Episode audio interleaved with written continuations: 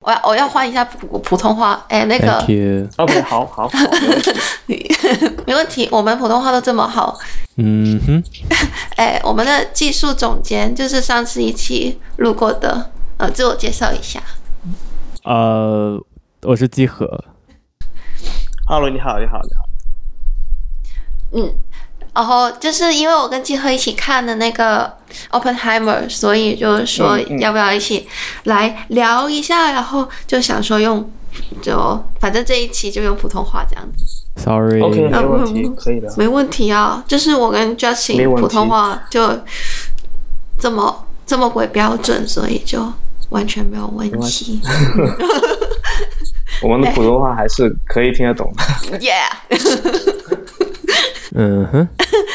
你说这么多意思是你等会儿还会剪辑吗？所以我不剪辑的，我就原声野生之美。我的觉得中文播客需要一种野生之美来映映衬一些过度技术流的流派，这样子。比如，OK，那那话话不多说，那要不你开始，你按那个 Start Recording，要不？已经按了，已经按了。哦、oh，Sorry，对不起。OK，那就。正式，所以你不得不剪辑一下了。那就 恭喜你，那就正式开始哦。这一期播客我们想聊的是 Oppenheimer，是诺兰导演今年今年吗？今年七月。今年七月。六月。六哦，是夏天。最最。呃，最新的一部作品，然后呃，为为什么想聊呢？是呃，首先诺兰是就是我们呃这个平庸世代里面比较喜欢突破极限的电影导演，然后呃，就我来说，我对于诺兰的很多的印象都在于他就是很会。很会用那个特效啊，一些壮观的视觉效果。然后这一次诺兰他挑战的是拍人物传记片，然后其实是最最开始应该是 Justin 来，就是我们的这一期的那个嘉宾之一 Justin，他他他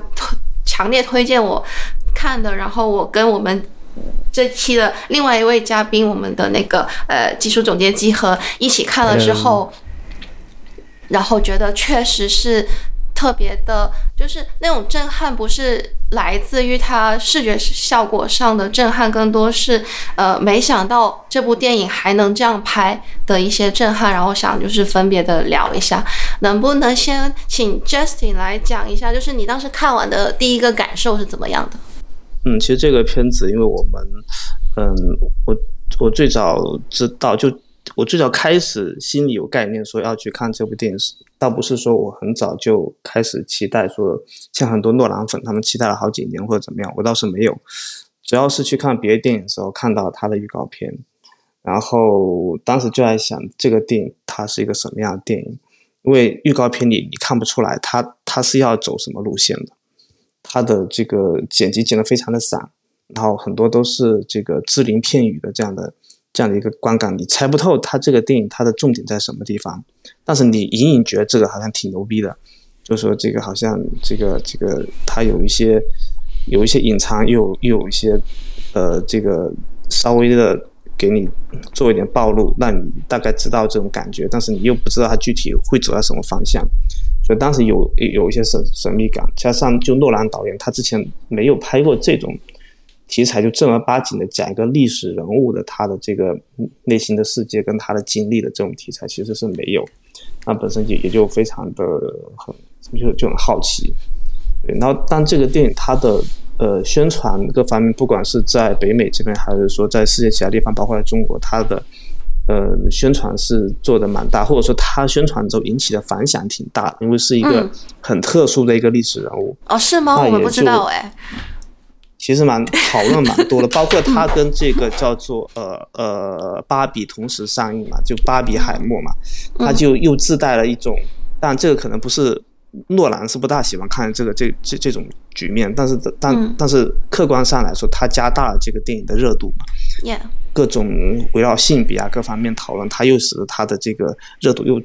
更加的提高，嗯，然后嗯，因为他的宣传的受众多之后，他。对这个电影的期待就会非常多样化。嗯，但其中就有一些看惯了商业片的观众，或者说纯商业片，看惯了这种主旋律的视觉特效大片的观众，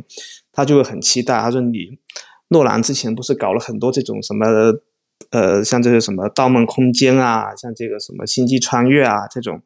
啊、呃，有很多奇观，有很多大场面的这这种这种嗯、呃、类型的大片，他有期待哇，这次诺兰是不是要真的搞一个原子弹来把它炸了？”嗯，到时候会不会有一个特别的，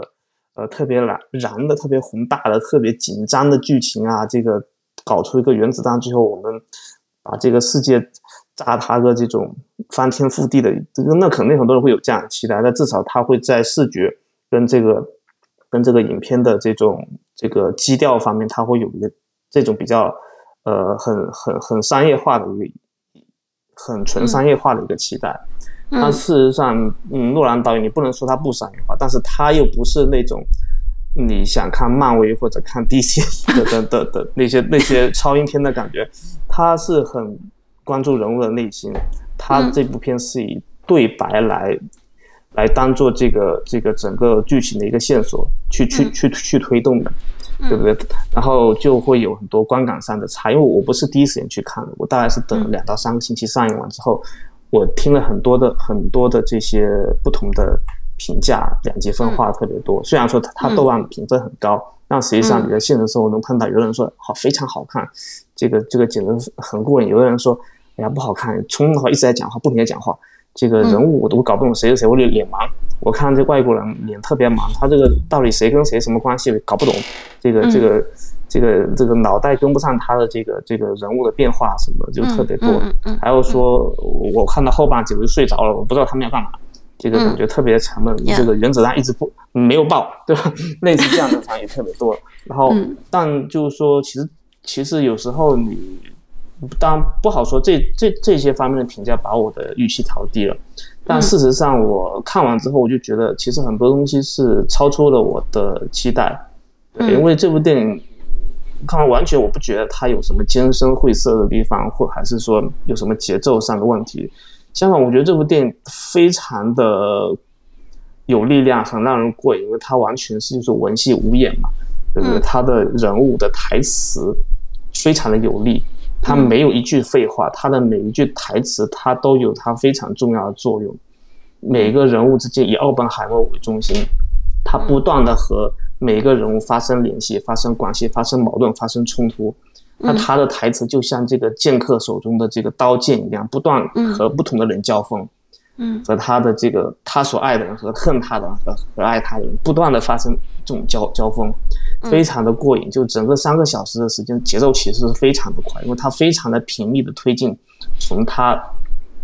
的这个在呃在做在。在校园里面的时期，到战战争中的这个时期，到战后的这个，它里面也有很多这个打乱了时间线的这这这这这些组合，所以说它一整个节奏是非常的快，三个小时它信息量是真的很大，但是它的节奏也压得非常的快，所以说只要你你跟住了他这他这个情绪的这个这个走向，其实你就非常过瘾，就是觉得说哇，这三个小时是一个，其实它是一个真的是一个光影的一个盛宴。它可能不是原子弹核爆的盛宴，但绝对是一个光影的盛宴。作为一个原教旨主义的这个电影原教旨主义的导演，一个痴迷于这些画幅跟胶片的这样一个一个一个诺兰导演，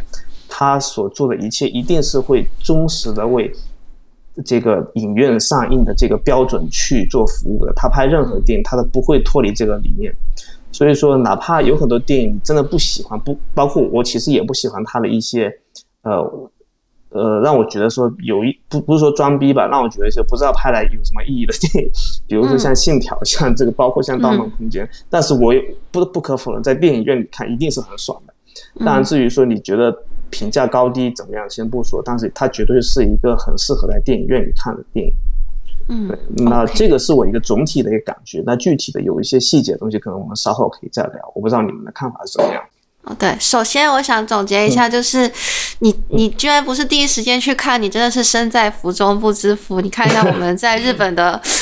我们现在还没有等到在戏院上映，但据说是二零二四会有一个小规模的，看起来也不是华纳跟东宝这样的呃大大公司，反正他会小规模的播一下，应该也不是不是不可能是诶诶诶，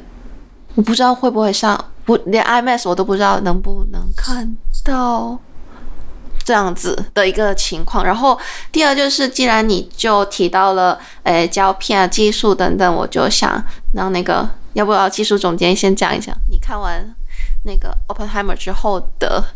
感受是怎么样的？呃，不如先讲一讲看之前的。呃，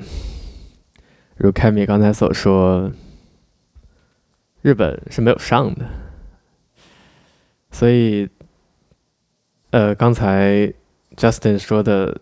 诺兰一切为在影院优化做，呃，在为影院上映做的努力，用七十毫米胶片，呃，还有各种粒子事事实拍出来的，用实物拍出来粒子效果，都没有办法在我这里重现，呃，因为日本。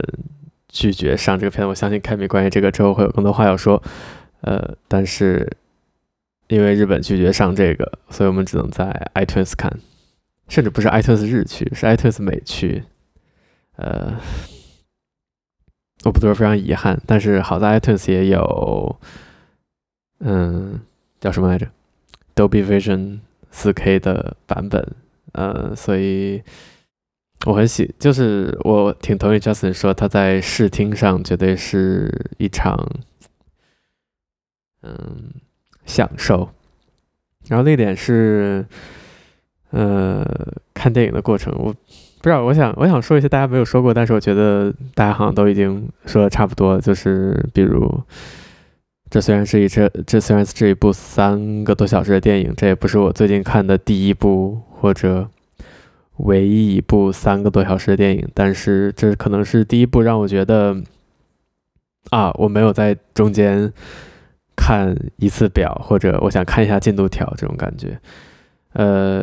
与此对比的可能就是《花月杀手》。对，呃，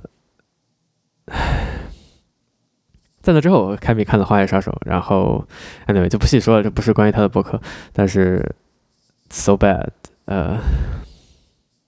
不是，就不是谁都可以拍三个小时的电影，但是不是每一部电影都值得三个小时，但是我想这部电影是值得三三个小时。嗯、我第一观感是，我不是一个一直喜欢诺兰的人。嗯、诺兰的一些电影我很喜欢，比如《Interstellar》，比如《Dunkirk》不错。呃，盗梦空间，嗯哼，盗梦空间，盗梦空间是超精明的。呃，sorry，继续继续。盗梦空间是超精明的，但是这部电影给我的特别明显的感受是，我能跟上。作为一个理解能力不是非常强的人，我觉得我可以毫不费力的跟上，因为它总体来讲是一个线性叙事。只在非常必要的时候会有插叙，或者没有倒叙就有插叙。然后他即使在用这样的叙事手法的时候，他也会很用心的，呃，他用色调来区分。呃，所以怎么讲？作为一个理解能力不是很强的人，我觉得这是非常 accessible 的，就是就是能让我。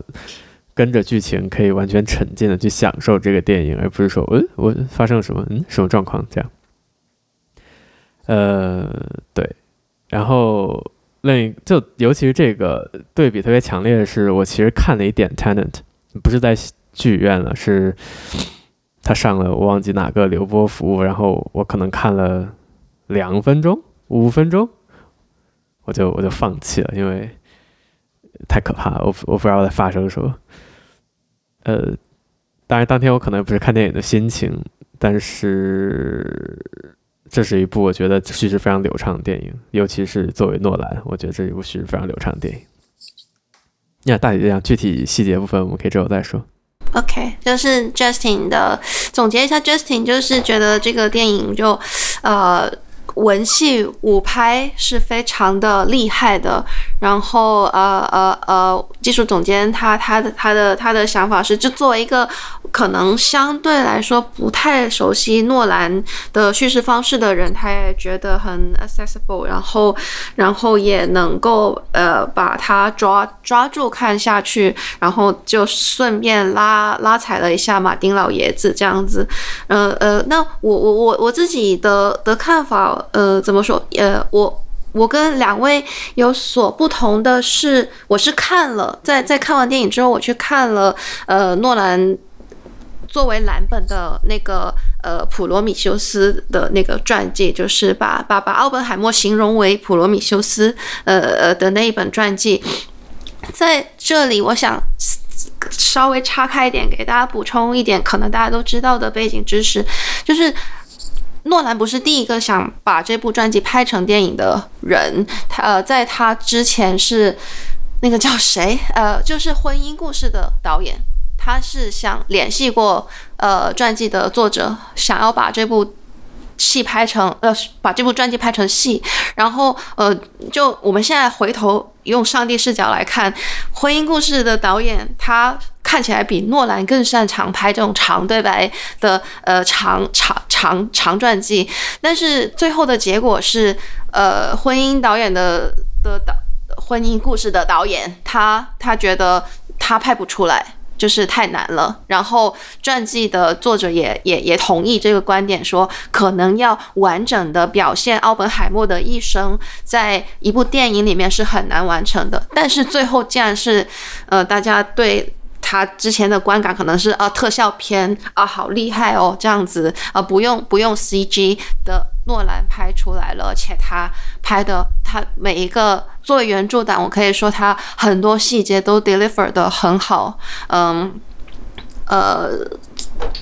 这个传记真的是特别的呃流水，就是从奥本海默的。出生讲起，从他爸妈怎么相遇，他爸妈是怎样的背景，呃，德国逃过来的犹太人怎样怎样，来讲到奥本海默死去之后，他的子女的下场，就整个整个故事线是非常的长，跨越了这么多的呃历史。但是诺兰很厉害，我觉得最大的观呃观感就是第一个，他他真的拍出来的太厉害了。第二是，嗯。让我想起了敦刻尔克，就是呃，其实是一样的类似的结构，就是先一开始就是中场，然后再再从呃上下场以及另外一条时间线交错这样子，就另外一个人物的线交错这样子去去去进行呃叙呃叙述的，但是原著里面好多细节都 deliver 到了，就是我觉得就真的很厉害，对。然后我们要不就展开。等一下，我插一句，其实我刚才查了一下《婚姻故事》的导演是，他叫 Noah 嗯 Baumbach。有趣的是，他是 Greta Gerwig 的丈夫，也就是他是拍《Barbie》的导演的丈夫，而且他也 co-written 了《Barbie》。OK，好的，嗯，他好像还拍过《幺九幺七》，就是从从从从那个。过往的那个从影历史上来看，他似乎是一个比诺兰更加适合拍这个东西的的导演。但是诺兰拍出来，而且就正如呃呃 Justin 所说，就是呃过去的诺兰不那么具有人文情怀。但我们很惊喜的发现，诺兰他从大家熟知的那个技术派转型，可能有些人会失望，但是他现在真正成为了一一名有让呃。技术为人文情怀服务的导演，这样子我也觉得很惊喜。然后对比刚刚呃技术总监说的某些呃可能早就应该退休的导演啊，然后呃呃这个不不仅是马丁老爷子，包括宫崎骏老爷子，他们也确实应该退休。然后他们现在还在 deliver 这种东西。然后有一些导演，像是不知道 Justin 有没有看那个《巴比伦》，就是我又觉得年轻导演你们倒也不必这么早就开开始总结呃升华嗯 Hollywood 的的历史啊，这样就感觉这个年代就是年轻的导演他们操之过急，然后呃那个老的导演他们又不懂得怎么体面退场的这个时代，我觉得有诺兰他这样的转型是我们这一代影迷的一点幸运这样子吧。对，然后，呃，话题还是想转回交给 Justin，就是，呃，这对于他好，你觉得具体好在哪里？能能不能先，你就先挑一个点来讲一下吧。嗯，其实怎么说呢？就是说，呃，这个电影就像我刚才说的，呃，就是我我我我喜欢他的那个这个他，就他诺兰在他服务。电影本身的这一方面，他做得很好。他他是一个光影的摄影，就是说，《奥本海默》这部电影一开场，大概你看个十秒钟，你就 get 到这部片绝对是很很牛逼的。你你，而且你大概就知道他接下来接下来他他的重点会是放在什么方面。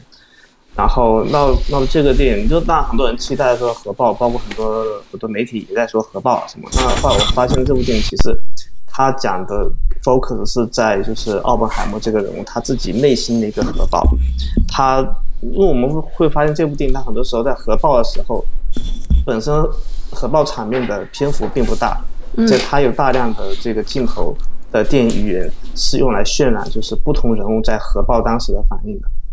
这个是他的一个非常重要的一个戏演的一的一个地方。那我觉得在这个过程里面，他的把就是奥本海默这个人，他内心的那种巨大的关于道德、关于未知方面的焦虑，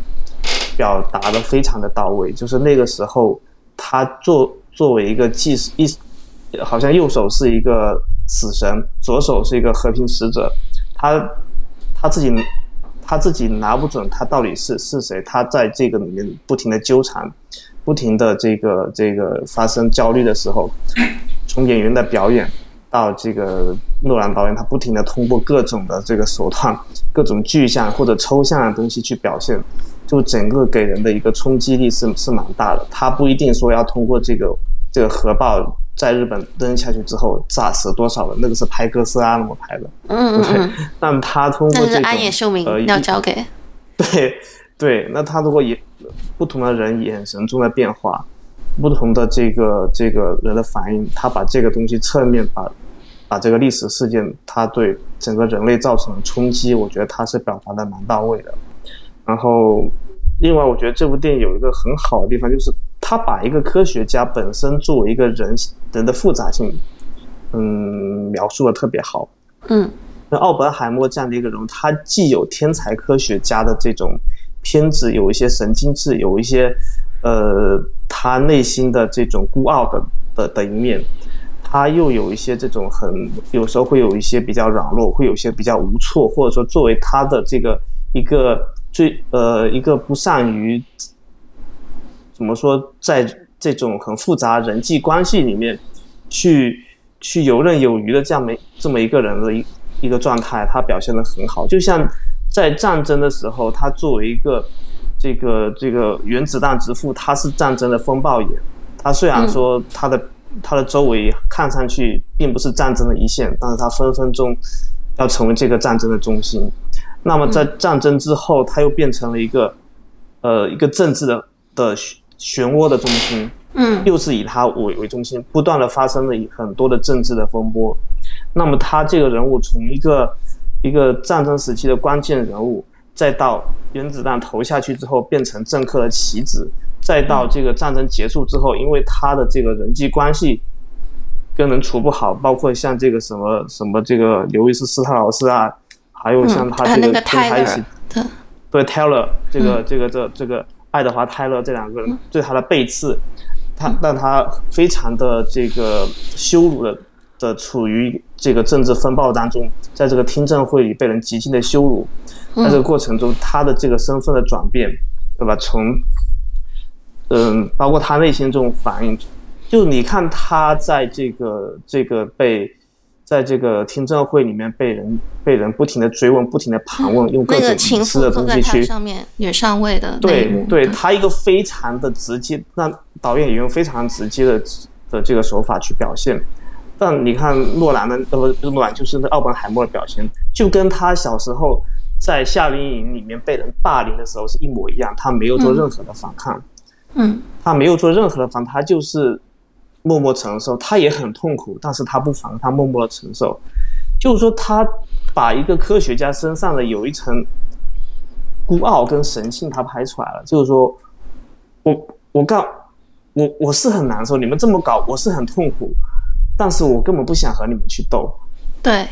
我根本或者说我根本也不屑于和你们去斗，对。但是所有对他指责都是在政治层面，嗯，政治的层面背后一定是名跟利和权力，一定是这些东西。但这些东西对他对他来说都不是最重要的，但他表现出超越这一，对他表现出超越这一切的这种这境界的时候，他换来的是政客对他的嘲笑。对，所以说这个里面就有非常多令人值得玩味的这种人性的冲突和这个，和这个作为一个奥本海默这么一个特殊又极其复杂的人物，他面对这个他，嗯，对他不是太友好的世界，或者说他不是太适应的这个是不不是太适合待的这样的一个政治环境，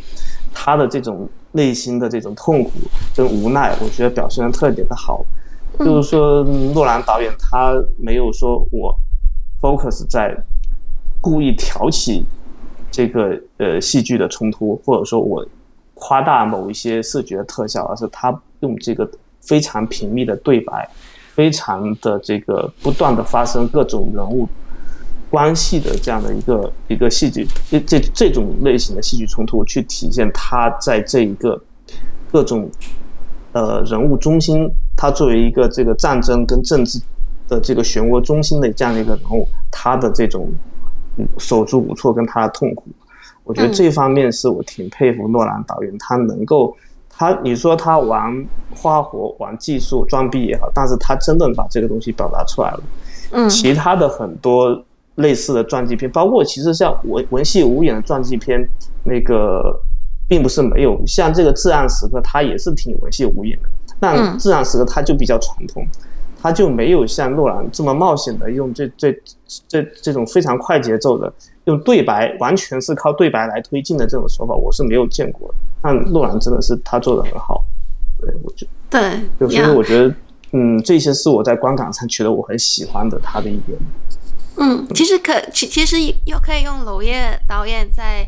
颐和园里面写过的一句一句台词就是，呃呃，战争中我满身鲜血，和平中寸步难行。这个还蛮适合来形容奥本海默的一生的。然后我也特别同意 Justin 说，就是他内心的核爆真的拍得很好，就是他走进那个呃呃庆祝的仪式，然后原子弹落下来，炸死的是。讲讲坛里面的所有的美国人，然后包括他每一步走的都是那个原子弹落下的行军的声音啊，然后他一脚踩碎了一个呃呃长崎 I don't know 的的那个广岛的的那个呃残骸啊，这样子就很多这样子的呃自我审判，然后他后面被审判的。各种细节的刻画都是非常的出色。那关于这个影像语言的话，呃，想要请基和也发表一下，就是你觉得它具体好好在哪些部分？首先，我想对 Justin 刚才说的那个，我其实有一些想说的，大部分我就非常同意，但是我其实有一点不太同意，就是不是欢迎，当然不是，我不知道原著发生了什么，等会儿可以请呃读。呃，读过原著并且不停地提醒我他读过原著的凯米来 讲述一下。但是我说，我觉得你说，呃，奥本海默至少在电影中，他是是一个醉心于科研，然后对政治完全呃没有就是太多就手无缚鸡之力在政治上。我并不完全同意，因为我们可以在电影中看到是他在呃第一颗原子弹丢下去以后，他内疚到开始。玩政治，开始通过自己明星科学家的身份来，比如说来宣导，来来 push against，呃呃 H bomb，呃清单，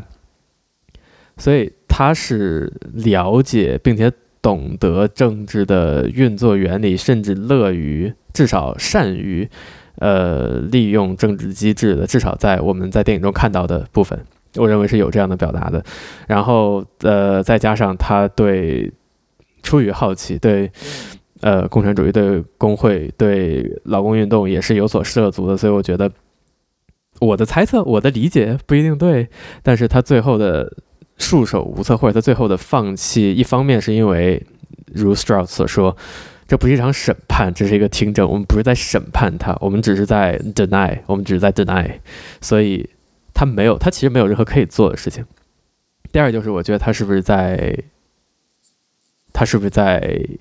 逼自己 suffer，他是不是在认为这是在赎罪的一部分？这是我不成熟的理解。呃，然后刚才说到就是他内心核爆的拍法，我也非常同意。因为看这电影，我从一开始就非常在意的一点，其实是他每次回想起这件事，他每次觉得内疚的时候，屏幕上我们看到是什么？不是不是屏幕上，耳朵中我们听到是什么？是那个一个咚咚咚咚的声音。我从一开始就非常在意这个声音到底是什么，然后他一步一步把那个声音揭露出来，最后发现是他第一次踏入讲坛中，大家就是为了迎接他，期待他踩踏那个那个那个座椅 slash 楼梯的那个声音，我就觉得哦，这是他的噩梦，这是他的这是他的 nightmare。我觉得在这一点，就你讲到他内心核爆，我最难忘的就是他如何做这个声音这个 sound effect。哦，刚才想我什么画面是吗？你有你就觉具具体觉得好在哪里？讲一点。嗯，还是想说，就是讲他内心核爆中内心的那个。我刚才在录这播客之前，我和 Cammy 还呃紧急看了一个视频，来他在讲就是电影中 perspective 嗯、呃、的的意义。他其中举了一个例子是呃 David Lynch 在拍同一个在双峰双峰镇里拍同一个情景的时候，他是如何拍？他先是一个。呃，呃，这叫什么来着？呃，全景，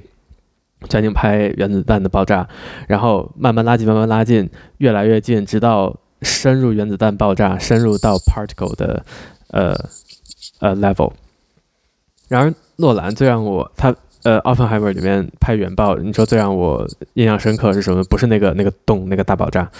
呃，也不是那个生化之间差异，也不是 I don't know，就是。最让我深印象深刻，我想大家也都是因为，甚至预告片都是这么剪的，就是奥本海默通过那个观察孔，戴着眼镜通过那个观察孔看到，然后我们看到他的反应，我们其实是通，我们是间接的观察到这个原爆产生了如何效果。但是我觉得这一幕给我的冲击也是呃很大的，嗯、所以我觉得怎么讲，并不完全，这当然他通过比如说实际例子，通过各种。呃，为这电影专门制造各种镜头、各种摄像机，然后各种例子拍出那些我们看到非常炫目的场景，或者呃，用六十五毫米黑白胶片来前所未有的技术来拍，呃，这个东西不是呃视觉上的 like 呃 sensational 的视觉，但是我觉得反而更让我震撼的是人，是是他拍的，是他拍的人的反应。嗯，呀、yeah，但是但是当然，他用呃不同的色调来呃表现不同的时代、不同的不同的呃阶段、呃不同的心理状况。然后说到画面，那当然不得不提的就是，呃，如我刚才所说，他拍那些粒子的时候，他用了比如说呃超级 macro 的呃 macro 的呃镜头来实际拍那些粒子在旋转，还有他在拍审讯室。不是审讯室，听证听证会的那个是审讯室，没错。Okay, 他在听拍那个房间，他在一个狭小房间里用一个超级广角，让你觉得就贴着脸拍，让你觉得你就在那个房间里一样，就能感觉到那个房间的闷热、闭塞、呃逼仄。嗯、呃，这都是怎么讲？在拍吻戏的时候，把我们直接带到人物身边。嗯，非常的呃有冲击力，对我来说，呃，还有声音，我特别想说啊，现在在说画面是吗？你你都可以讲啊。声音我特别想说的，其实就是就刚才那个，当当然是呃，就是说脚步声咚咚咚的那个，当然一部分。另一个就是这部电影几乎是被整个片子都是被一个背景音，不是被一个背景，是被背景音串起来的。呃，我觉得其实强对话的电影里，整部都用背景音乐串起来，并总的来讲并不是一个呃，总的来讲非常。我我我不确定，不是一个非常呃常见的选择，是吗？Anyway，但是我觉得它的背景音乐就不仅不让你无聊，它还提供了比如说一些动机或者一些情节渲染，我觉得也做得呃非常好。Yeah. 嗯，Yeah，我我想我想为 Justin 辩白一下，我我猜我按照我的也不是全面的理解，Justin 应该想说的不是。奥本海默他本人不不关心政治，而是他就是他不会，就他觉得你们争辩我到底是不是共产党员这件事情，他是不在意，就是他是觉得很低级的。对，在于他的角度来说。Me。嗯，Justin 有有什么想要呃补充的吗？哦哦，没有没有，其其其其其实我我可能表达也不是太太到位。对，因为因为作为奥本海默他不可能不知道这一些就是政治的规则是什么样的。他他以他这种智商，他是不可能不知道的。嗯，你就你觉得他会不知道说我不应该跟左派的走太近吗？他肯定、嗯、肯定知道的，对不对？嗯，他也可能也有很多种方法，说我可以怎么样子收敛，或者说我去迂回一点，通通过呃一些比较政客所惯常的方式去处理。他肯定是知道的，但是他他就是他就是在某一些的。呃，某一些问题上，他就是特别遵从自己内心的一个人，商号。对，对，说不给你面子就不给你面子。对他，我就说，如果你从政治的角度来说，不管你左派还是右派，你背后一定是名和利。但是他接触左派，他并不是为了他要当，他要在左，他要利用左派的这个这个平台为自己谋利，或者他要在左派走到一个什么样的，他他他目的不在这里，他只是想通过左派去做一点他认为正确的事情。嗯，这个这个这个是他的一个目的，就是他这个时候他就他就有点任性，我就想遵从我的内我我的内心。对啊，他说他对他就自然会跟这些人斯特劳斯这些人发生冲突，对吧？嗯、这些人他就是很典型的是商人出身的一个政客，嗯，或者像这个这个叫叫叫叫叫 Teller，对吧？嗯他在你在研究原子弹的时候，他会觉得说，我不如直接玩个大的，我直接研研究氢弹。你还在想这个说，哎呀，我这个是一个死神，这个一旦下去，我这搞死多少人？这个战后这个地球人类的格局会变成什么样？我这个内心，你原子弹爆炸之前，他内心已经核爆了无数遍了。嗯，但人家不管，人家就想说，我要比你牛逼，我直接搞个氢弹出来，嗯，对吧？那包括战后，他这个 Teller 他本身就是主持研究氢弹的这个，在空军方面他是那个牵头人嘛，他就非常的目的性非常强的，我就是明跟你，我就是要这么干。但但奥本海默他的他的内心显然不是在这个地方，他要追他要追寻自己的内心，那必然跟呃会跟这些人他发生冲突，会你要么断人家的财路，要么断人家的这个这种向上爬的这个路线。一定会挡住人家的路的，但是他目的的本身不在于你这个人，他只是遵从他的内心。对，所以说，嗯，这个跟他的政治手段，我觉得问题不大。因为他如果是有跟他们在 at the same page 的话，他也会用他的政治手段去做一些事情。但是我觉得在这一些问题上，他 somehow 有一些这种科科学家应该有这的的的的，的这种精神吧。somehow 我就觉得，对对对。就原著跟电影，就应该说是电影也忠实反映了原著的几个地方之二，也是。刚好能说明这一点，一个是，呃，他他终于看呃跟杜鲁门见面了，然后然后他他第一句话是说，哦，我我 feel guilty，我手上染满染满了鲜血，然后杜鲁门说那个原子弹是我投的，那鲜血是我的，然后说我再也不要想看见这个 cry baby，就是原著也是一模一样的，然后包括呃另外一个是呃他们在呃。说要不要再给呃奥本海默发那个良民证的时候，呃，他们就一直在逼问 Kitty、Kitty、Kitty，说奥本海默老婆叫什么名字？Kitty。不记得了。OK，就是一直在逼问他，你你你老公是不是给共产党捐钱了？是不是给跟共产党有关系？什么什么？然后然后 Kitty 就说，我不知道你说他给有没有给共产党捐钱是什么意思？他给西班牙难民捐钱了，用的是共产党的渠道。就就这个原著也是一样这样呃写的，然后诺兰把这一段还原出来了，嗯。这两点都很好的印证了，就政治对很多人来说就是名跟利，但是奥本海默他不是这么想的，他他他只是想要，他只是内疚他他他道德准则以要求呃心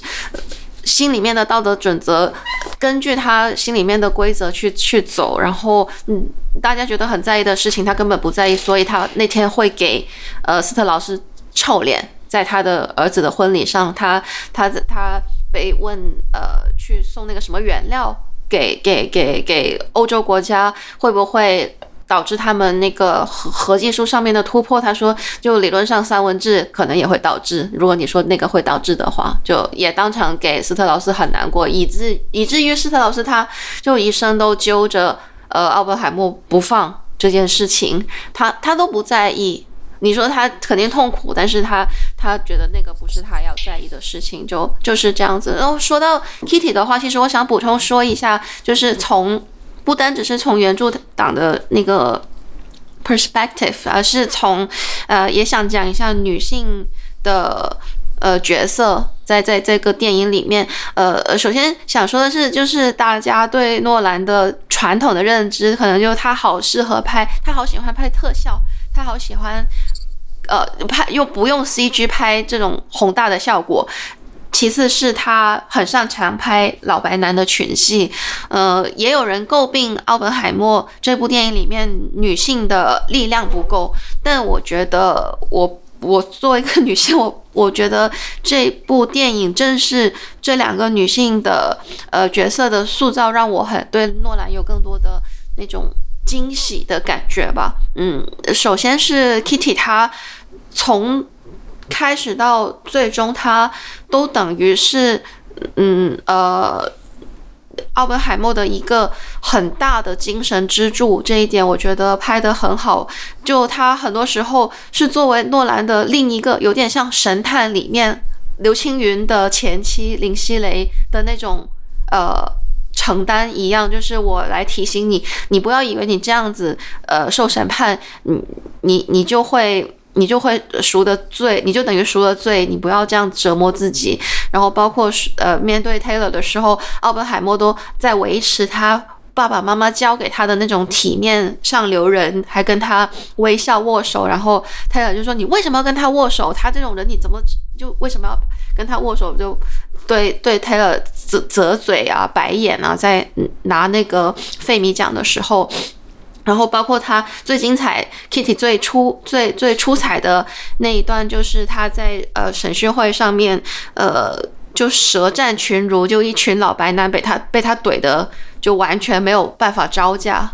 不狠狠的为奥本海默出了一口恶气。而且这不是特就诺兰肯定把他拍就从那个电影的角度拍得很好，但是在原著里面，在传记里面，历史上 Kitty 也是这样的一个呃奥本海默很重要的精神支柱，然后这一点也很好的还原了。嗯，包括那个呃，唯一可能有一点点觉得遗憾的是，其实他的情妇也是一个非常值得写的人，他的情妇是嗯。一个自己心里有点病的心理医生，他其实，然后，然后他是一个很忠诚的共产党员，嗯、呃，他他他代表的是更野性的那一面，然后，呃呃，在在原著里面，他对奥本海默也有很大的影响，包括他死了之后，奥本海默，呃，痛苦了非常长的时间，都处于那个。自我的悔恨当中，然后呃，这一点如果能够写得更多会更好。可能可能考虑到这个电影的改编，确实就如同那个婚姻故事的呃导演他为什么最后没有拍下来一样，就确实有很多的难度。但我还是很惊喜的，特别是看完原著之后，发现呃 Kitty 这个角色的塑造是非常的饱满有力量的。对，如果我说最感受最深的，应该是这一点。不知道不知道两位怎么看？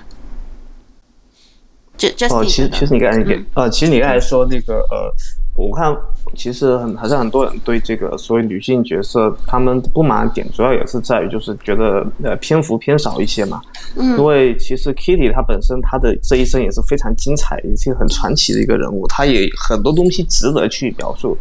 但说实话，嗯，这个也不能就是说呃完全怪诺诺兰，因为确实在这个电影里面你很、嗯、你很难在，因为你既。因为他这个电影明显是以奥本海默为一个中心的，所有人物都是围着他的，对，很难再另外立再去另外立一个中心。从戏剧创作的角度来说，你再另外去立一个中心的话，你可能整个结构上就不大好去协调。嗯，然后但尽管如此，我觉得这两个人物他还是嗯，就像你刚才讲的，他他他写到了一些挺不错的地方，就像这个他的太太，他太太就有点像他的一个。嗯，怎么说呢？像一个一个指引吧，一个一个、嗯、一个像一个，就有点像这个这个怎么说？这个塞尔达传说里面，这个塞尔达公主不停的在在指引的骑士林克一样，这种感觉。对 对对对，然后因为嗯，我觉得这个这个时候他必须嗯，虽然说他的篇幅不够，但是他的存在是非常重要。就像我刚才讲，你你。奥本海默他他他是有时候会是一个童言童言无忌的一个人，对，因为他就是很典型的那种，嗯，他其实一直没有长大，他只是在努力的扮演一个大人的这样的一个这样的一个人，就是说你可以，因为很，对我们经常说科学家没有情商或什么，我觉得不能说他没有情商，他只是他只是拒拒绝长大而已，因为因为。因为他像他像一些可能不只是奥本海默，可能很多科学家都有类似的这种这种这种情况去发生。包括你说他在听证会上让斯考特射死的的的那一下，对，对吧？嘲笑他关于这个同位素的理解的这这一下，对，你说他是真的是对个对对人的吗？他根本没有这个兴趣，他就是说出了他对这个。这个东西的一个科学方面的理解而已，但是客观上造成了斯特劳斯当场社死，记恨他一辈子，此仇不报非君子，对不对？对，所以说他的 他的他他就是这样的，他很需要有一个一个像一个一个一个自己的一个内心的一个指引，那他的这个太太就很好的扮演这个角色，也是为什么说他们能够一直走下去的原因，他们就像一个共同体一样。对对，就是他说肯定会来，Kitty 肯定会来这样子。对对对对，所所所以说，我觉得他他虽然说篇幅不多，但是我觉得这部电影对女性角色的这种作用来说，还还是说他的这个这个描写，我觉得还是还是 OK 的。我觉得我总体上我是比较同意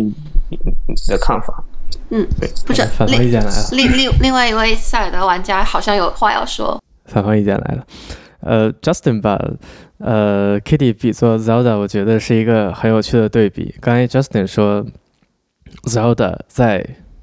The Legend of Zelda 里面很重要，但我觉得 Zelda 在 The Legend of Zelda 里面最重要的点就是它在标题里。但是除此以外，特别是比如说旷野之息，你把旷野之息里的 Zelda 换成一头羊，不会有任何区别。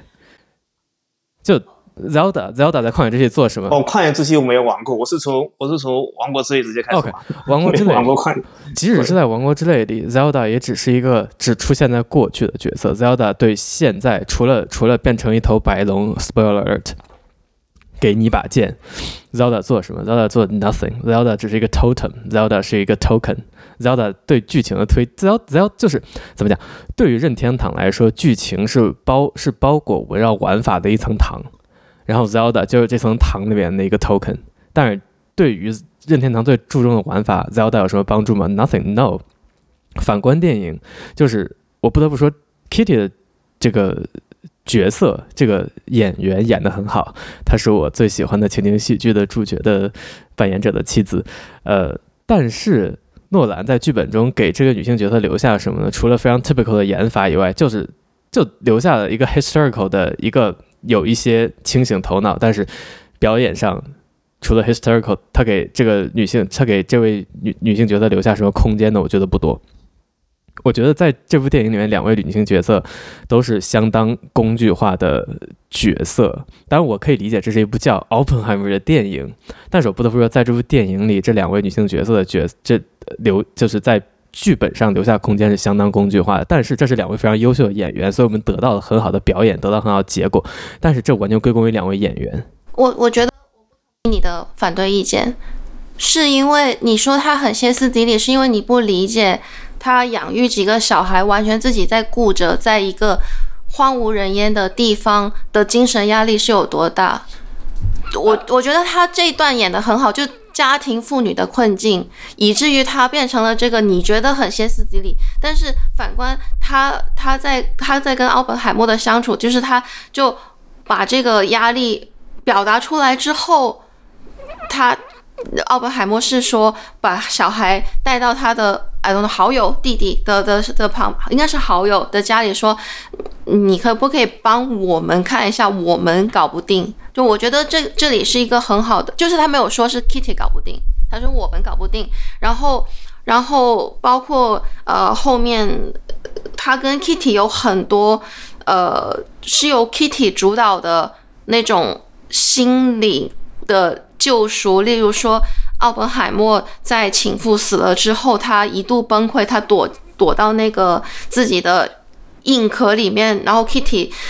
怀着这么多怨恨，怀着这么多被背叛的的情绪，他走过去说，就是我要把你救出来，你不能一直躲在壳里面，然后把把奥本海默救出来，我们去骑骑马呀，去哪里去走走啊，这样子，然后再到最后，呃。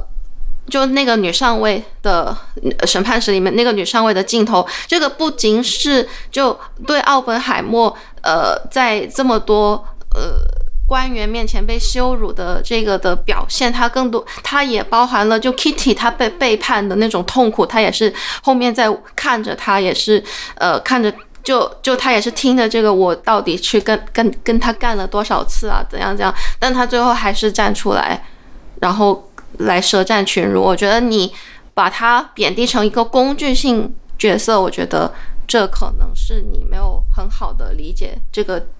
Kitty 他的呃，他他他身上的那些东西，他里面的那些东西。然后，当然我同意说，他一定程度上简化了，因为在原著里面，包包括在史实里面，Kitty 他除了是。家庭妇女除的是一个前共产党员，呃，一个很其实是很有思想的女性之外，她还因为他本来是生物学家，他之前的不是跟医生交往嘛什么的，然后然后他其实也是定期帮整个呃曼哈顿项目组的成员检查身体的那个各种元素有没有超标的一个人，就是不论是从真实的生物理上还是从内心上，他一。一直是奥本海默的一个指引跟支撑，嗯，我对我我想说的就是，我不是说把他就是表可以表现他 hysterical 的反应是不合逻辑的，我觉得是合逻辑的。如你所说，他也他他的我想说的就是，如你最后所说，他他其实，在书里，在原著里，还有在史实中，他身上有很多面向可以写的，但是诺兰在改编剧本的时候选择了。只选择了用来支撑奥本海默的，呃，他作为一个 supporting 角色，作为一个就像 Zelda 一样，作为 like 叙事工具的一个比较工具化的存在。我不是说这，我不是说这不是一个不合逻辑的选择。作为如果你只想拍奥本海默，那我觉得你这样选择一定程度上甚至可以说是合逻辑。但是我是说的是，诺兰做出这个合逻辑的选择的结果是，你这女性角色在这，特别是 Kitty 在这部剧中变成了更像。就是 OK，诺兰在这不是诺兰，奥本海默在这里需要推一把。OK，那我拍这个角色就推一把，而不是选择去表达他作为一个人，而不是诺兰的附属，是作为一个单独人更值得表达的地方。但是我如果我刚才所说，我可以理解这是不叫奥本海默的电影，我只是说这是各种因果导向的一个在 在诺兰世界中自然的这么一个结果。但是这个结果在这个结果的世界中，这些女性角色是更加像。诺兰的装饰品，而不是一个独立的人。我不是说这装饰品演的不好或者写的不好，但是我觉得这些女性角色更像是诺兰。呸，什么诺兰？奥本海默的装饰品。其实不仅是女性啊，那你说所有的人都是围绕着奥本海默，反正就像 Justin 最早说的，不对啊。但是 Strout，嗯，Strout 这个这个角色，还有那个呃呃火星救援，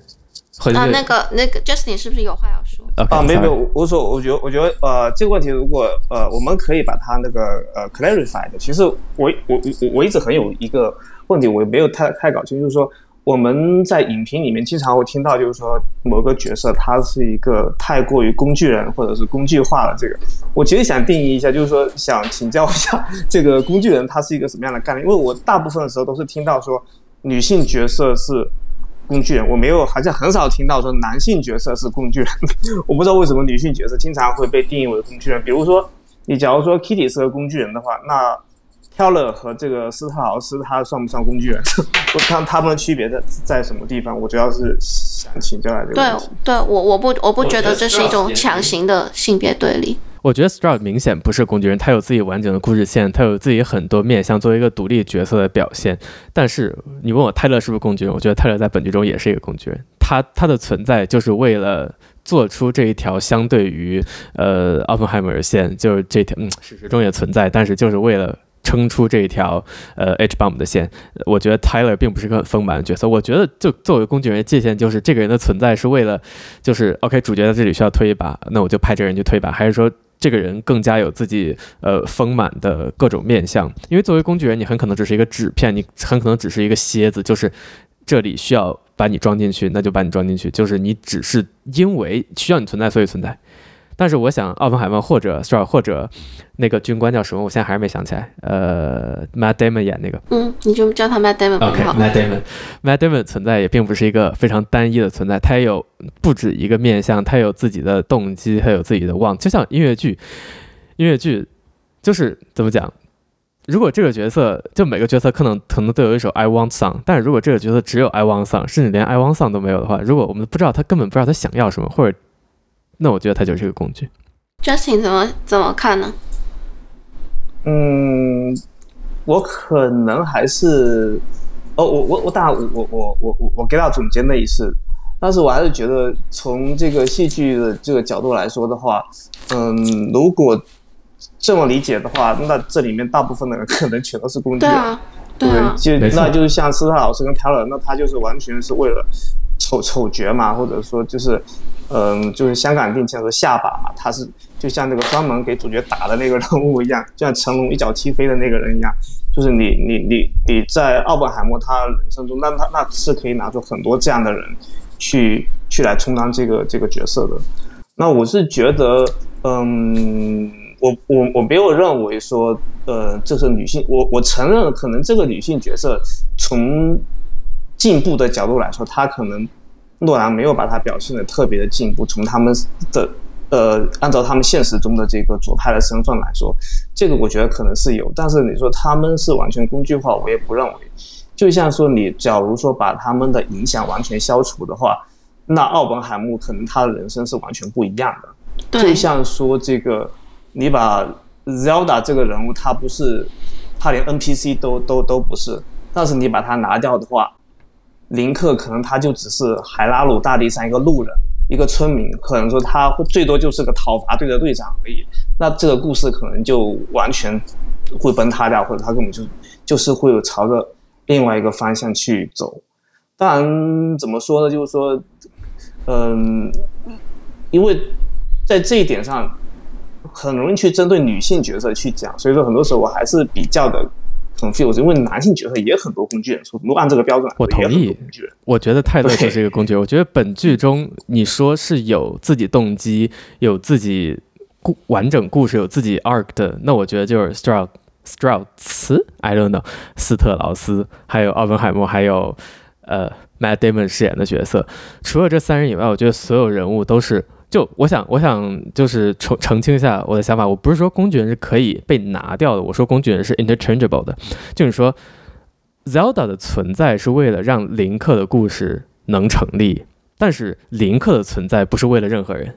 林克存在就是为了林克，林克就是玩法本身，人林克就是游戏性本身。那奥本海默或者斯特劳斯或者 Matt Damon 饰演角色，我依然不记得他们的存在，或者当然这两位配角可能稍微差点，但是奥本海默存在不是为了任何人。但是我们可以很清晰的说，剩下的人他们的存在有多少程度上只是为了拖一下奥本海默？那我觉得如果这个程度越高，他就越偏向于是一个单薄的角色。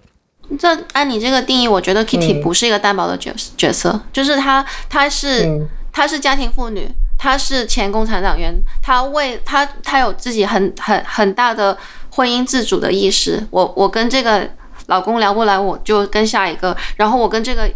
就共产党员到医生再到物理学家，他有他自己的判断，而且他能吸引这样的人跟他共度余生，并对方把他视为精神支柱。然后包括你说听证会没有他，这一场听证会会很不一样。费米奖的，对啊，费米奖的获奖仪式，如果奥本海默只有奥本海默的话，没有人给泰勒一个白眼，没有人向泰勒啧嘴，我觉得这也是对泰勒也是很不一样的。我就同意，就是你说这些点是非常人性的，而且它是真实发生了的。Yeah，嗯。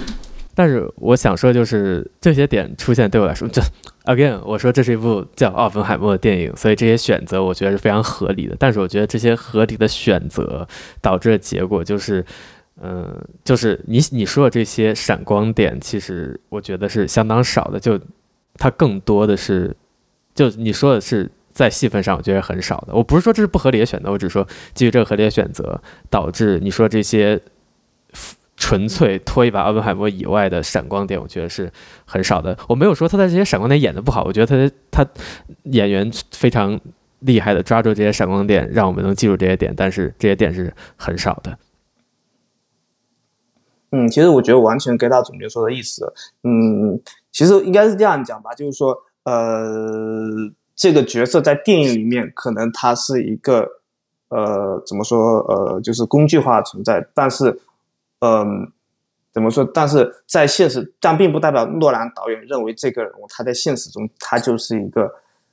工具般的价值，应该是这样子。只是说他这个电影他的剧作的结构，它是一个以奥本海默为中心的，没错。那么他的围绕他的人物就不可避免的容易的变成这个就是所谓的工具化，应该是应该是这样子的一个意思。我不知道我的理解是不是正确的。没错，这我觉得。All in all，这是一个合理的，这是一个合理的决定，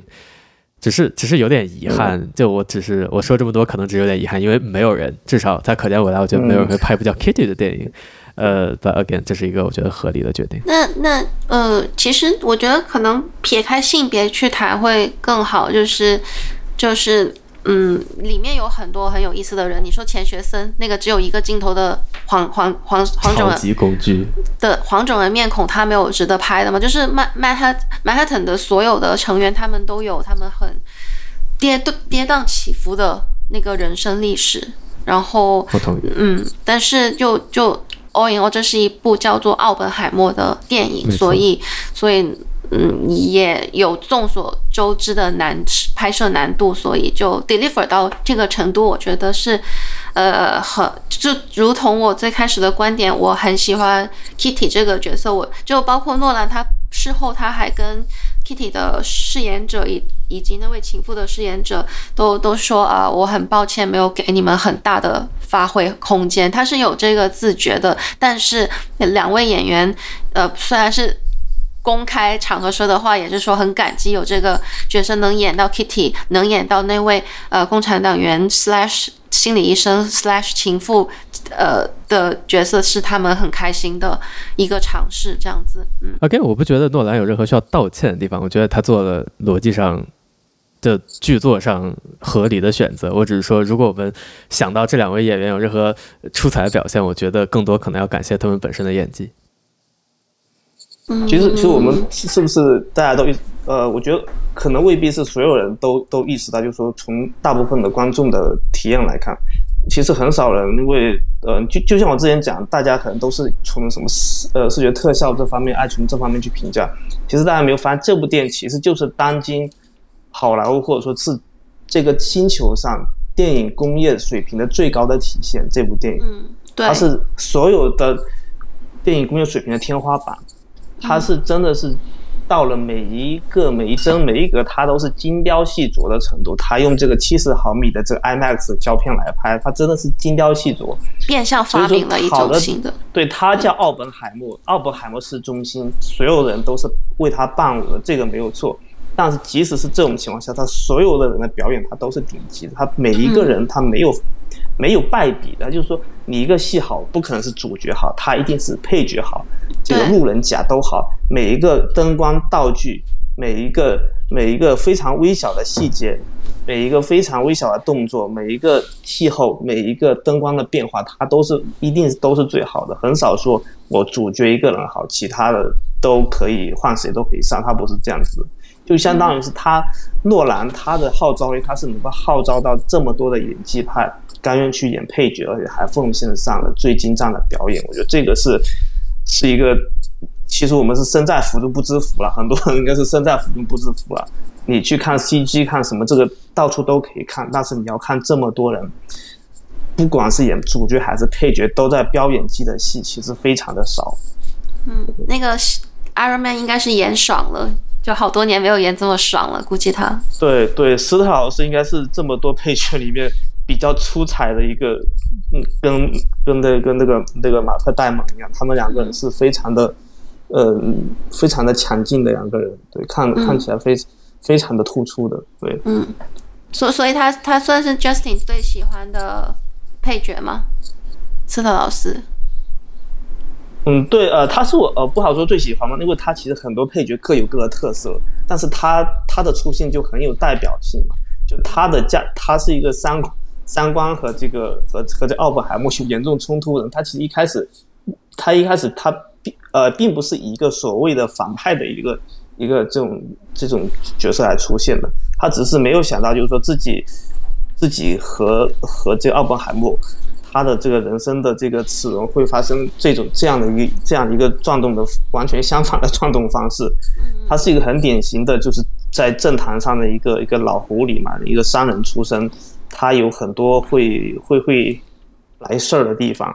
但是他他是理解不了奥本海默这样的人的内心，他很具有代表性，就是说。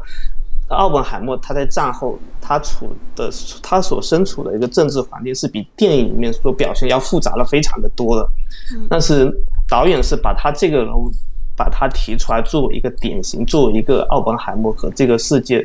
给他带来痛苦的这个这个这个这个。的众多人物之一的一个典型拿出来用，跟这个 Teller 一样，他们是很有代表性的，所以说这个这个从这个角度来说是写的蛮好的。那这个这个这个罗伯特唐尼他也演得很不错，嗯，他的这些微表情，他这个这个眼神动作、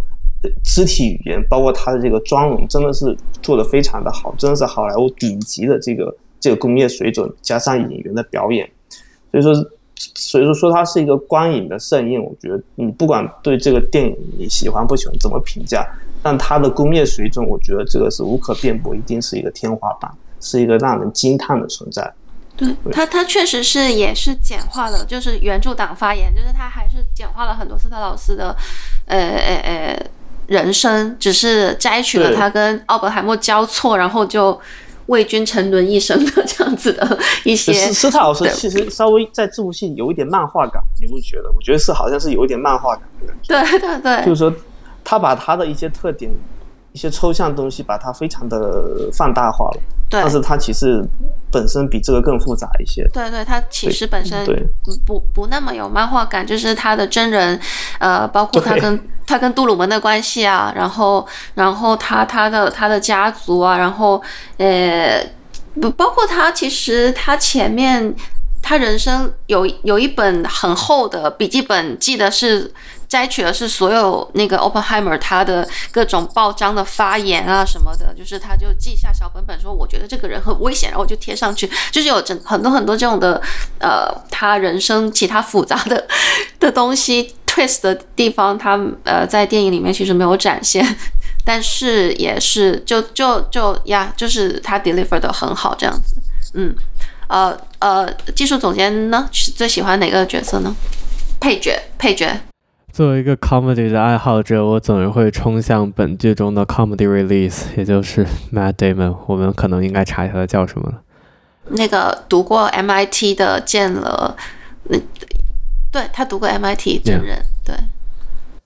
嗯，我觉得在这样一部紧锣密鼓的电影中，comedy release 是非常有必要的，是非常重要的，也是很容易玩过火的。但是诺兰没有，我觉得，嗯。很到位，嗯，我也很喜欢 Matt Damon 所在的角色拿出的表现，以及最后他并没有把诺兰甩到坑里，没有，没有把奥本海默甩到坑里，没有，没有完全把奥本海默甩到坑里。他说，就如果你问我现在会不会给他 clearance，no，但是按照现在标准，我不会给任何人 clearance，就是。A K A 这也是事实。对，这这就你不能对吧？你不能把你新拿出来法律往前追溯，这就非常没有道理。呃，我觉得他也是没有让奥本海默失望。呃，所以我觉得这个角色的整个的，我觉得是相当完整。我也很喜欢他的存在。嗯，我我最喜欢的就我觉得可能都已经就听到这里的观众听众可能都知道，就是 Kitty，我很喜欢他。呃。呃、，deliver 了一个家庭妇女，就是一个有抱负、有理想、有思想的女性，她成为家庭妇女之后的她的困境。然后，然后我很也我也喜欢她跟奥本海默的各种情感上的互相碰撞跟互相接住的那种感觉。我觉得这是一个呃很值得细品，虽然呃。因为篇幅的关系，琢磨的程度不深，但是你在就很值得你去再去品鉴他的呃每一次的眼泪啊，他他他每一次的眼神啊，他的遮嘴啊，这样子，嗯，我觉得是我很喜欢的一个 character。嗯，我觉得这这些配角，我哦没有我我想稍微插一句，不好意思，那你说你说你说。我觉得一个很重要成功的地方就是说，嗯、呃，他戏份多戏份少，不管说他戏份有很少，但是他如果能拍到，就是说观众有兴趣看完这部电影之后，我要去了解一下这个人物的话，我觉得这这个就是比较成功了。对，而且你不会失望。如果说看完这个电影，你你我看完之后，我还是满脑子都是奥本海默。至于这些人，嗯。他们是谁？I I don't care。那那我觉得，那这个就是可能是就真正的非常的工具化了。对对对，对这种。但但我但我假如就是说，像他这两名女性，其实很多观众看完之后都很有兴趣。就是我如果不了解那段历史，我想把这两个人，他们至少他们的生平我要拿拿出来看一看。我在反思这个电影里面他 deliver 的东西，他是不是到位，或者说他他的东西有没有什么跟我不一样的地方？对，我觉得这个是一个嗯，我我觉得比较。对对，这部戏的配角，他的这个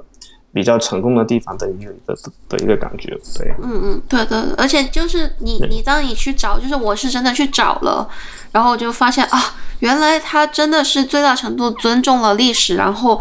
我我意思是说，无论是导演还是到画幅的所有后期工作人员，还是这个演员本身，他们都最大程度的贴近了这个人物表达，而且。给了你更，就是你只是看现在 Wikipedia 看那本传记书是感受不到的那种感受，所以我觉得，嗯，就 impressive。然后就最后收尾，其实我想聊一下，就是各位两位对这部电影有什么觉得缺点的地方吗？要不 Justin 先讲。嗯，其实缺点的地方。嗯，怎么说呢？他这部电影的话，我觉得一个比较嗯明显的一个缺陷就是，就像我刚才讲，他的这个这个，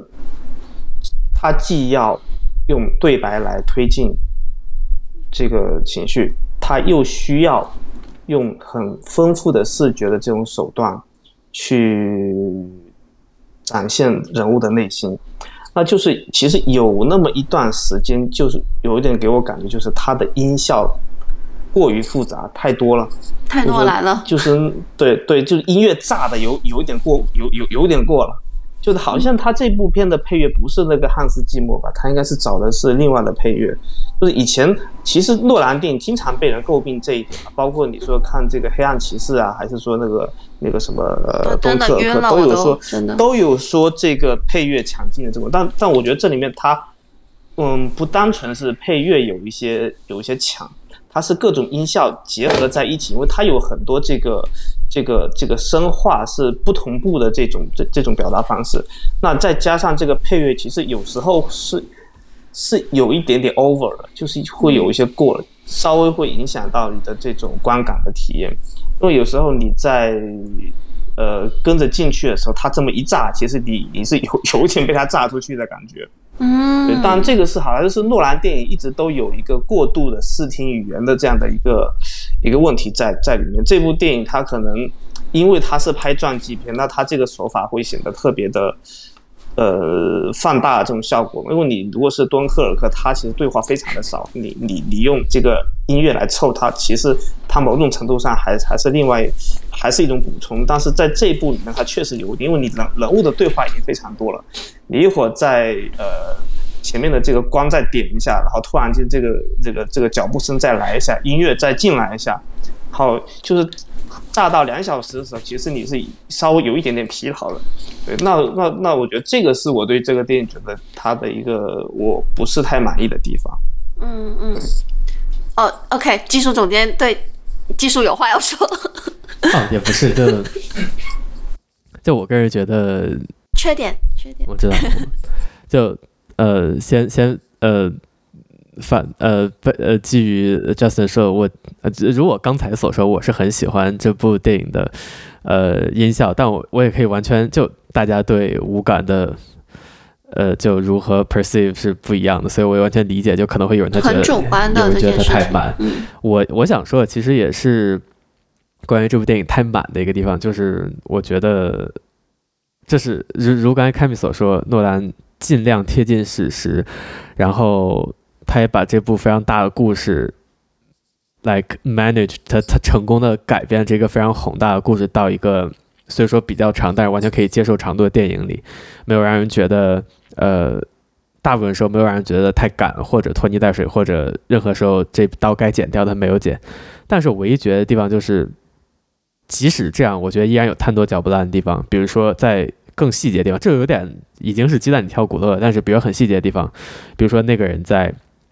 如何把呃京都从列表拿掉？他说：“哎，他就当场说：‘哎，我和我妻子去那呃的的蜜月过，呃呃划掉。’我就可以打包票，我有百分之九十的确信说，OK，这不是这样，这样是这件事不是这样发生的。然后。”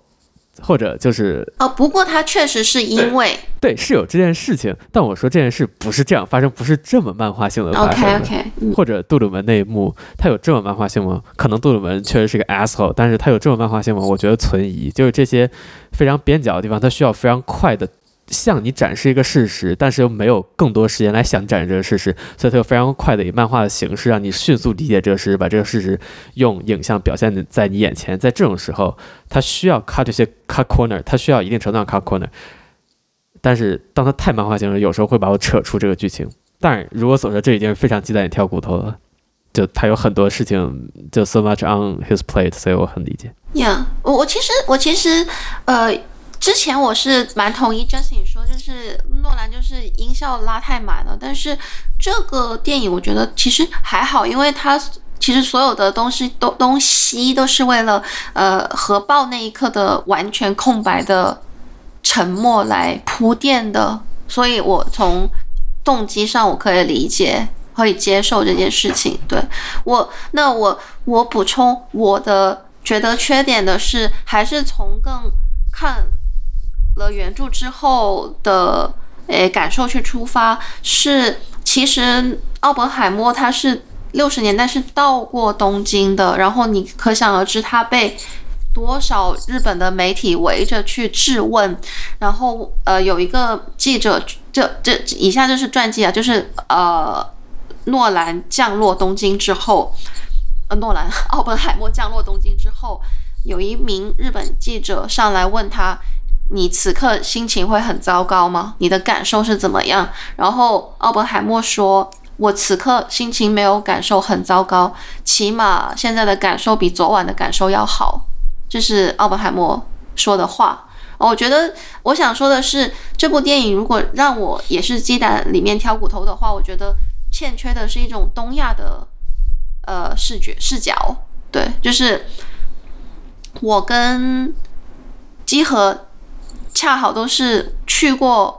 广岛核爆原爆原址遗址的人，就是你可以感受到这件事情对于做一个外国人，做一个该金，你对你看你可以看到这对这件事情实际对日本人这个民族造造成的巨大的伤痕。我觉得如果诺兰能把那一个东京之行也 deliver 出来的话，补充东亚视角的话，我觉得我会更。满意一点，当然就是做影评人就很很做影评这件事情就就很很简单嘛，就是你你你要真的去下厨的话，真的去去去去制作的话，制作者是很困难的东西，所以完全制作者是很困难的，所以完全是呃鸡蛋里面挑骨头。对，嗯，你不用担心，你补的东亚视角这边也不会让你上的。哦，对，我你你刚才说到这个，其实我还想到有有一点就是。嗯嗯，我不知道这算不算缺点吧？就就就是说，呃，这部电影因为配角的演技都很强，我反而觉得是这个、嗯、这个主角就是这个这个这个、哦、这个这个 Killian 对他其实有点被压下去，就是很多他的戏，比如说面对他他的太太 Kitty 的时候，会因为怎么说呢？像像 Kitty 她的她的表演。这个 Emily Blunt 她的表演的其实戏份确实不多，但是她的表演很有内容，我觉得她非常的有内容。包括像，比如说，呃，像奥本海默知道自己的这个情妇这个的死讯的时候，在那边就是整个人，呃，这个这个垮塌在在在那里，那他揪住他的时候，他那个眼神里面的那种复杂的东西非常的多，太厉害了，嗯。非常的强，就对，这个是一个包括他在听证会上这个这个这个怼回去的那一下，也是，呃，也也也是把他那种把人物那种刚强的那种感觉，非常的锐利的就表达出来。我觉得他的演技非常的，他的眼神非常的厉害。对，包括像其他配，比如说像这个罗伯特·唐尼，他的斯特劳斯，就是说他他把。他他其实把这个角色的委屈表现的特别的好，就是说，就是说，他其实觉得自己特别的委屈。他就是你奥本海默，你这样的人怎么不按不按照呃不按照套路出牌？嗯、你你你你为什么要打我们 AEC 这个这个的的这个财路？对对，他是一个非常 trope 的人，在实际上，对对，对他他他的那个他他那种把那种感觉表达特别的好，就相比之下。当然，这个也不能怪演员，就是说主角，因为其实站在我们的角度，我们很难想象奥本海默他当时的心态是是是什么样的。你说你你你发明的这个东西，会导致呃这个这个无数的人死掉，会把这这个地球的整个人类的格局搅得翻天覆地。你你你在面对这样的一个变化是因你而而形成的时候，你你是什么样？我们很难想象。就那个 chain reaction 已经在他心里。对这个难，对，而且这个 chain reaction 不是一点。你说他是普罗米修斯，他不仅是给人类一个火种嘛，这个火种也太猛了一点吧？对，对，这是一个足以毁灭人类的火种。就在这种人，那他这种巨大的焦虑，嗯，那可能也只能通过诺兰他的这种这种光影的手法去表现。那你演员，你你怎么样表演？你怎么样通过眼神去去去去，或者说去。动作去去表现，除了你去看历史的这些视频片段之外，你你其实很难去真正的 get 到人物的类型。他他演这个角色跟演别的东西他还不大一样，因为这个东西你模模拟不来，你用方法派你也很难怎么样的去哇方法派去去 cover 不了，Candle 那种对你也 cover 不了。对对，所以说，嗯，当然也不能说缺点吧，就是说在，在在这样的一个配角的演技极其强大的这样情况，包括这个 Leslie 将军，他这个也是演的非常的好，他夹在不同的这个这个利益的集团中间，他跟这个这个科学家的这些这这些 communication，他的这种。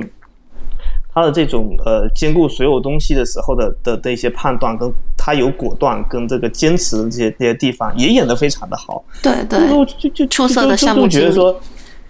对，就就就是说他的这个真的是每一个角色他都他都很很出彩，反而把这个奥本海默本身在这个中间的这个舞台中央的舞者。显得他应有的光芒好像显得没有那么亮，尽管说他真的是所有东西的中心，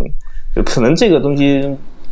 也很难苛求完美吧，也不是说它是缺点，但是客观上有有给我这么一个观感。嗯嗯，我觉得呃，一个是这其实是 Killian 第一次在诺兰系列里面担担担任正正就主角，应该是。对，Killian 之前就演那种什么敦刻尔克被救上船的发抖的士兵啊，那个稻草人啊什么的。对，这一次是他第一次在一个诺兰试图转型成更有人文气息的呃导演里面演一个以内心戏去 deliver 整个大史实、改变人类历史史实的这样一个人物。嗯嗯。可确实很多，而且奥本海默本人他是一个一生都被他的，呃，德国逃难犹太呃文学诗人妈妈教导要做体面人，不要跟人家撕破脸皮的这样的一个小孩，然后，然后所以。奥本海默演奥本海默的人注定不能有那种很 dramatic 的反应，就是他很多时候他都是他都是啊，我被你背叛了，好吧，我还是跟你握一下手吧，这样子，就是包括呃在原呃原传。原著也就是传记里面，呃，有一个人他在之后，他在那个就群起而攻之的的时候，他也写了一本书，就是亲情描述了奥本海默怎么热切地加入共产党啊，怎么投身共产主义事业，怎么成为骨干啊的这个揭秘传记记录呃这个书，然后结果买卖得很惨。然后他写给奥本海默说：“哎，你能不能给我一些反应啊？就是就是他，就奥本海默已经深知这个东西肯定所有的回信啊什么的都会被他再用来卖。那奥本海默还是还是在最后落款说你永远的朋友奥本海默这样子。对，就是这样的一个人，你很难说要求他有好好 candle 式的演技，但是但是我我我我我觉得他。”最后我还是挺满意的，就总体来说我还是挺满意的，包括他看着那个湖，他那个深邃的眼神来 ending，就是他的嗯害怕呀，他的自我审判啊，他。他在想的东西啊，然后最后变成了那个整个地球呃 chain reaction，然后呃消失这样子。我觉得总总体来说，我其实是满意 Killian 的表演的。我觉得有了这次机会之后，因为 Killian 还应该算是中青代的演员嘛，他之后肯定会在诺兰的转型之后的呃有更多，就我期待他有更多更好的演出这样子。不知道技术总监有什么想？结尾的时候表说一下的吗？嗯，非常非常边缘的信息。但是这部电影华纳兄弟本来准备希望，呃，院线和 HBO Max 同步上映，然后诺兰非常不开心，呃，就决定这部影片不与华纳兄弟合作。嗯，这也是最近的一个 trend，就是。Apple TV 也做了许多部，呃，就是 original 电影，然后在只在甚至只在流播媒体上，呃，但是最近也在转向呃 theater first 或者 theater only。嗯，诺兰对于此的评价是我在读维基百科，他说，嗯，如果电影只存在于数码媒体或者流播平台，会令电影公司拥有过大的权力。呃，我们也可以看到，这在过去几个月的 Hollywood 罢工、演员工会和编剧工会的罢工中，我们可以看到很大一部分也是针对呃，当主要的 consuming 模式转向流播以后，电影公司确实呃手中有过大的权力。所以，虽然我很遗憾这件事情导致我在十一月才看上这部七月份的电影，但是在这在这里我是支持诺兰做出的，我就是支持诺兰的想法。导导致你看看不到，是因为日本政府不让上。我已经放弃日本政府。嗯，哦，这是你的补充，对于这个遗憾的补充。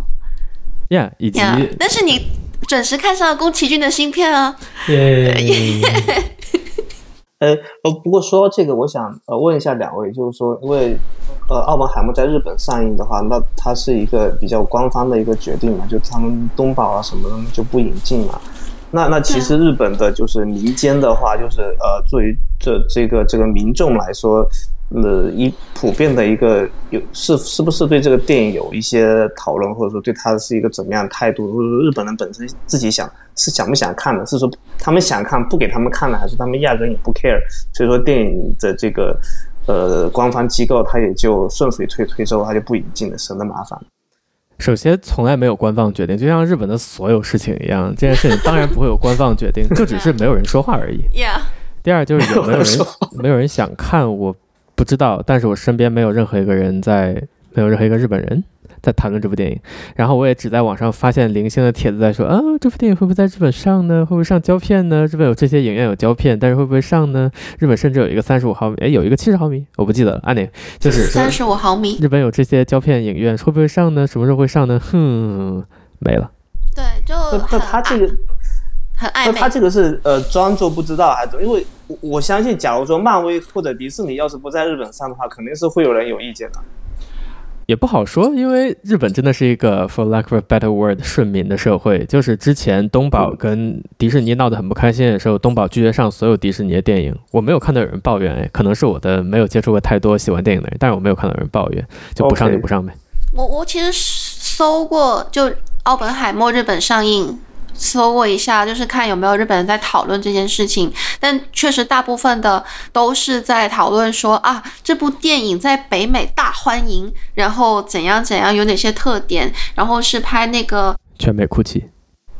呃呀，就之类的，就是讨论说为什么在北美这么受欢迎啊，就有哪些很厉害的东西啊。奥本海默实际上是一个怎样的科学家呀？什么是曼哈顿计划呀？然后最后说啊，让我们期待这个日本的上映吧。但是对于呃为什么就连中国都上了，日本不上这件事情，好多事都避而不谈。我不知道这个是。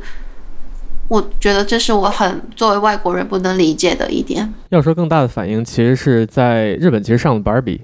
呃，几乎同时上了 Barbie。对。然后在 Barbie 宣传的时候，好像是华纳美国，我忘记是谁，然后就做了华纳美国做了 Barbenheimer，然后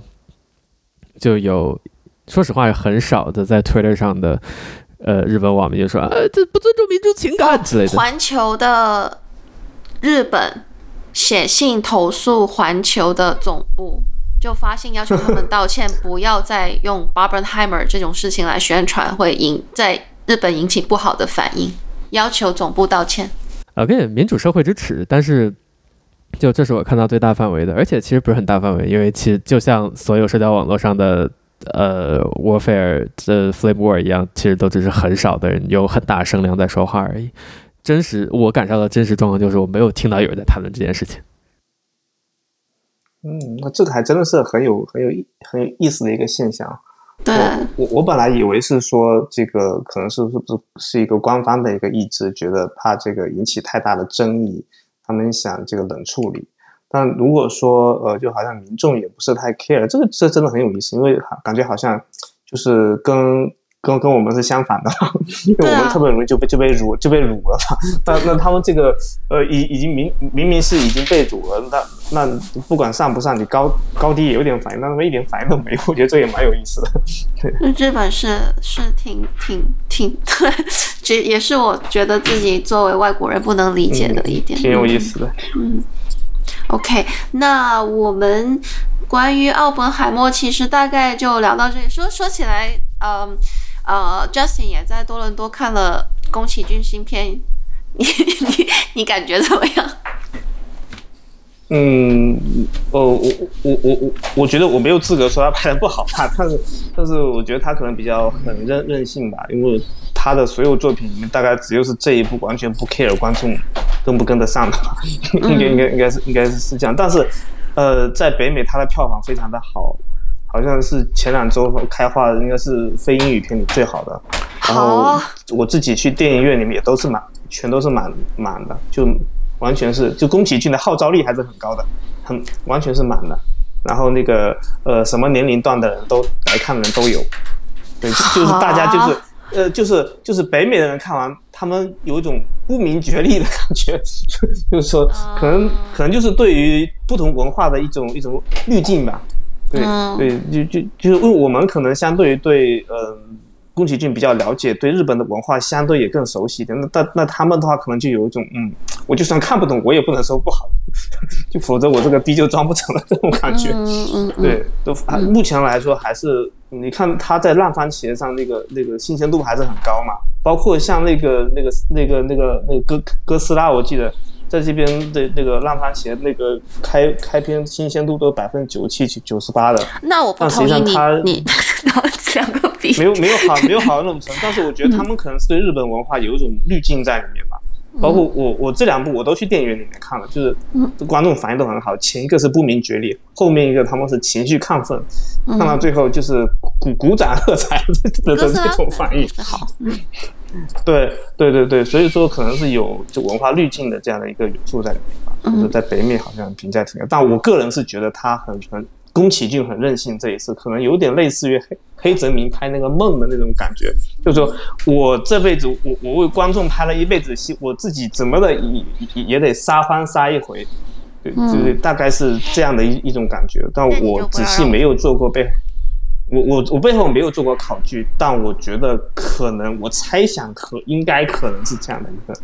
但我觉得有一种很上上当受骗的感觉，就是如果你真的不不想去讨好观众，你不要找什么米津玄师来来来唱主题曲啊，不要找这么多有名的声优来来配啊，就是你都卖足了这些，就是说啊，这一次我也是满满的商业化加我的那个童话世界哦，这样子，结果你就把我骗，就好像骗进来打一样，我完全不知道他在发什么疯，嗯，可可以这么说，我，我觉得另换换一个角度来说，他他他他就是这样子嘛。嗯，就说好听一点，他他就是任性；说不好听，他就是诈骗。对啊，对啊，嗯嗯，那嗯，技术总监有什么要说的吗？最后，我觉得拍不行。对，退休吧，老爷子，别拍了。嗯。OK，那我们这一期就先聊到这里，然后我跟那个技术总监要出去晒太阳了，拜拜。好的，好的，谢谢，谢谢，嗯、拜拜，拜拜。拜拜。